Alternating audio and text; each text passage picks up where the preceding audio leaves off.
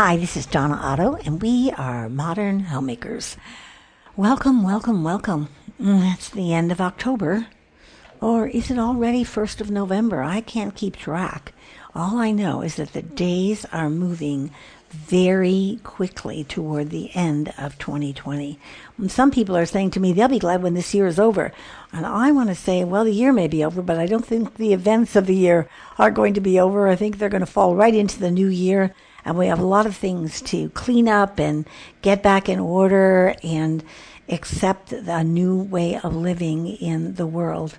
It'll be 2021 in just uh, 60 days. Well, today I want to just, as we get ready for this series that I'm going to do about what is a family, I want to talk to you about home, the most significant place in the world, home. You remember the book Where the Wild Things Are, written by Maurice Sendak, Max grows tired of being king over all the wild things. Do you remember it? And he says, I'm lonely and I want to go back. I want to go back to where I'm loved the most. He must have wanted to go home. He must have wanted to go home. There are many important places in our life schools, churches, other people's homes where we have been welcomed, like grandparents and aunties and uncles. In these environments, we learn many things. And certainly, we spend a good deal of our childhood in many places other than our own home, schools included. Church is an important place. We go there to worship. We worship God in the body of Christ with other believers, and we're taught the Word of God, and we have fellowship with one another. A lot of adults spend a lot of their time and energy in work. And work is important, very important. Paul tells us in Thessalonians that we are to work, and if we don't work, we are not to eat. But home is the most significant place in the world for us and for our children. So, what should home be? Well, home should be where you're loved the most. Where you're loved the most not just a passing issue of love, but where you're loved the most. And home should be where people know you the best. You should be able to be yourself there. And you're accepted and supported and affirmed, even if you know you're acting like a stinker. Even as a baby, the feelings that you had about yourself, about your life, come from your home. Its place of acceptance its place of wanting to know you best and help you to grow. It should be a growing place. A home should give you freedom to experiment who you are as an individual. Mm, you do the wrong thing and you mess up and it's really bad. It's okay. No one's throwing you out of home. Home should be a growing place. You need to be able to express your feelings in any number of ways so that the creativity of God within you gets celebrated and you get to know and feel comfortable with who you are and how different you are from your brother or your sister or your mother, your father, your grandparents, or teacher. Being yourself a growing place. Home is where relationships are important.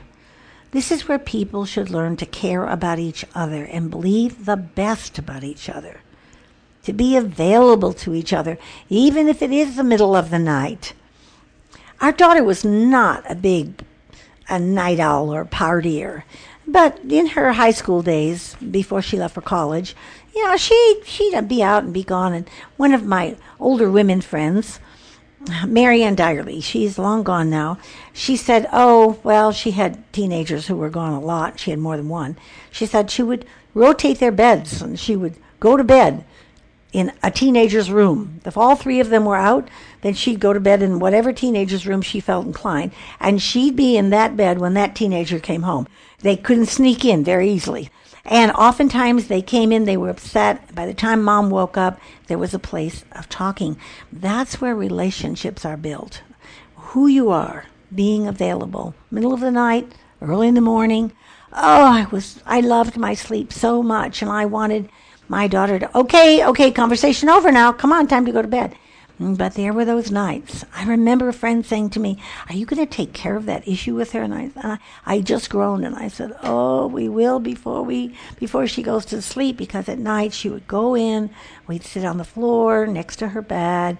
She had her Bible there. We'd kind of open it and look at it, but usually it was a place where she talked. My daughter liked to talk a lot. I wonder where she learned that. Home is a place of oneness, despite our differences or disagreements you have this sense that I'm for you and you for me and we're for each other because we're a family. And loyalty is developed here.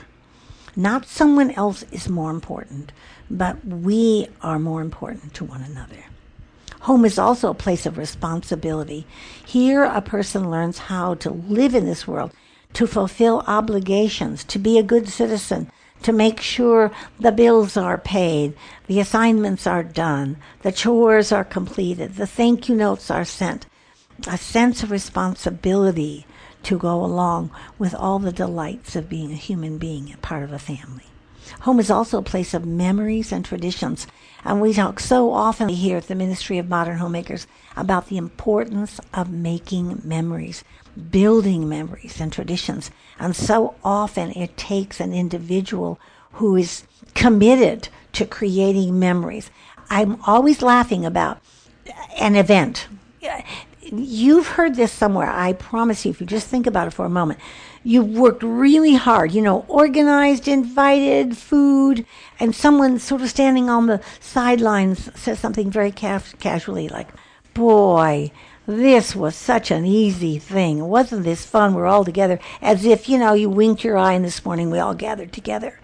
It takes a person who's interested. Usually it falls on a mother. But we find as we're grandparents and uh, we watch our, our children create memories in their family's life, we get to be a part of the same sort of thing. We also get to create memories for people we love in our circle. Yeah, but home is where that memory creating begins and leads us into a life of it. And lastly, and we'll talk about this very soon, one or two days from now, a home is a shelter in the time of storm.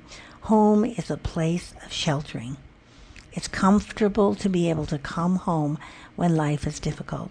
And friends have been unkind, when, when success has been elusive, when we didn't get the job we hoped for, we didn't get the grade we hoped for, we didn't win the contest, we didn't get the game score we needed, we lost, we failed. Home is a place of shelter. It is a place dedicated to God and God's people who will come together to encourage you. Home, home, a sanctuary, home, a place that is simply the most significant place in the world. Now, some of you are saying, Wow, Otto, that's good. That's true. Maybe you're even taking notes. It is true, and it is good. But I'm like some of you. I didn't come from a home like that. I didn't come from a home like that. I wonder, I've never done this. I wonder, I looked at how many of those points there are. Shall we count them? Two, four, six, eight points. I wonder if any of those were a part of my home. I don't think it was intentional. There were some of them that were part of it. I believe that my mother and father loved us very much. They didn't they didn't know how to exact it, but they did love us. I also think they taught me to be very responsible. And I think in the sheltering sense, it was a protected place that I didn't live on the streets, so to speak. We don't come from homes like that some of us. And I wonder the question if you're asking, as I did, can you create a place like that when you don't come from it? Yes, you can. Because God is the provider of all the things that will help you sustain a place where people are known to be who they are, where home is the best place in the world, where they feel not only supported but understood, known, loved, cared about. They have an opportunity to speak their voice, whether everyone else agrees with it or not. So, no matter where you came from, I would ask you to trust God to create this kind of home. And I don't care how long you've been in the business of building a home, it's never too late to start rearranging how your home looks. Remember, the common begin and the uncommon finish. Go out and make it a very uncommon day of building a home, the most significant place in the world.